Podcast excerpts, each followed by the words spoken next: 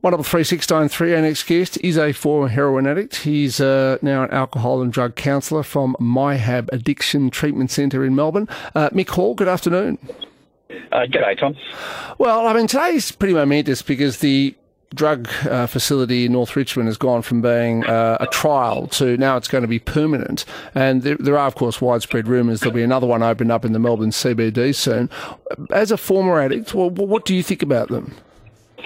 Look, uh, I'm um, I, I'm absolutely flabbergasted to be honest. I mean, I, I'm against the uh, the uh, injecting facilities, and um, yeah, look, I um, I, I was shocked to hear that news, and uh, you know, on many different levels. I mean, um, you know, the, uh, the the injecting facility at the moment that is, you know, currently, you know, right next door to um, a school is just absolutely disgusting, and I just wonder what's going on in this government's head that they think that that's okay. I know that. I think for most people, that's what really sticks in their craw. That of all the places they could have chosen, and there are plenty of other options, um, yep. that they they picked a site right next to an existing primary school.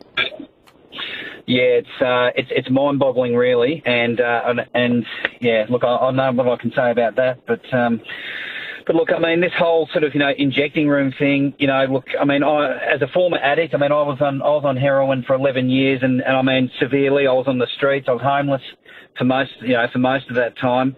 Uh, ended up doing time in prison, and uh, I've been clean and sober for 22 years myself, and uh, which is why I got involved in uh, trying to help people, uh, you know, get off drugs. And I know that you know that the the injecting rooms is another form of of, of harm minimisation, a harm minimisation policy from the government, which we know, you know, in addiction treatment just doesn't work. It's like sticking a band-aid over a gaping wound that really needs surgery. I, I, I thought it was interesting. I don't know if you read the Premier's press release today, but if you didn't, um, he said, amongst other things, an independent review found the trial has saved 63 lives, success, successfully managing almost 6,000 overdoses, taking pressure off local hospitals. No, nowhere in the press release did they talk about the number of people that are successfully off drugs now. I, I mean, do you think the injecting clinic has perhaps lost that purpose, the idea of, of, of curing people of their heroin addic- addiction? I think it's absolutely lost that purpose. It's moved from, from any type of uh, addressing the actual problem, which is the addiction itself, to minimising or, or perceivably minimising the harm. Seems like more to the addict and not really to the community. And as far as I know, harm minimisation is about minimising harm to the person and the community. And the best way we know to do that is to actually deal with the addiction, and that requires total abstinence.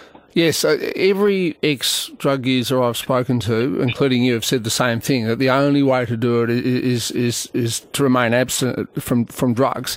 And I've spoken to I've spoken to a bloke called Jackson Oppie who runs a clinic I think in the country, and he said the strongest drug people have I think access to is black coffee.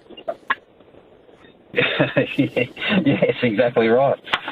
All right, I mean, so, you know, yeah, so go. Oh, I was going to say, so I mean, uh, look, obviously, I mean, we're debating something that's now been decided by government. Do, do, can I ask you, if they open another room in the CBD, would that cause the same problems as the one in North Richmond? Absolutely, it will. I mean, it'll cause exactly the same problems. And again, like I say, they're just adding another band aid to another wound. All right, thank you for your call. Uh, thank you for joining us. I should say, Mick there, former heroin addict. So he's been sober for over 20 years, but he was a heroin addict and living on the streets for 11. Uh, he's now a drug counsellor at MyHab Addiction Treatment Centre. I mean, again, we, we aren't really grappling with the problem here. People get addicted to drugs. The best thing for the individuals and for society as a whole is to get those people off drugs. It seems to me like we've given up on that. I mean, where is the government trump, uh, you know, trumpeting a rehab centre? Nowhere. They're just simply saying, uh, when you've got to rock bottom and you're taking heroin and you might die, we'll stop you from dying. End of story. And they don't care what it does to the education of children or to the destruction of local businesses or just the loss of amenity for people who live in that area. It's all about the drug addicts.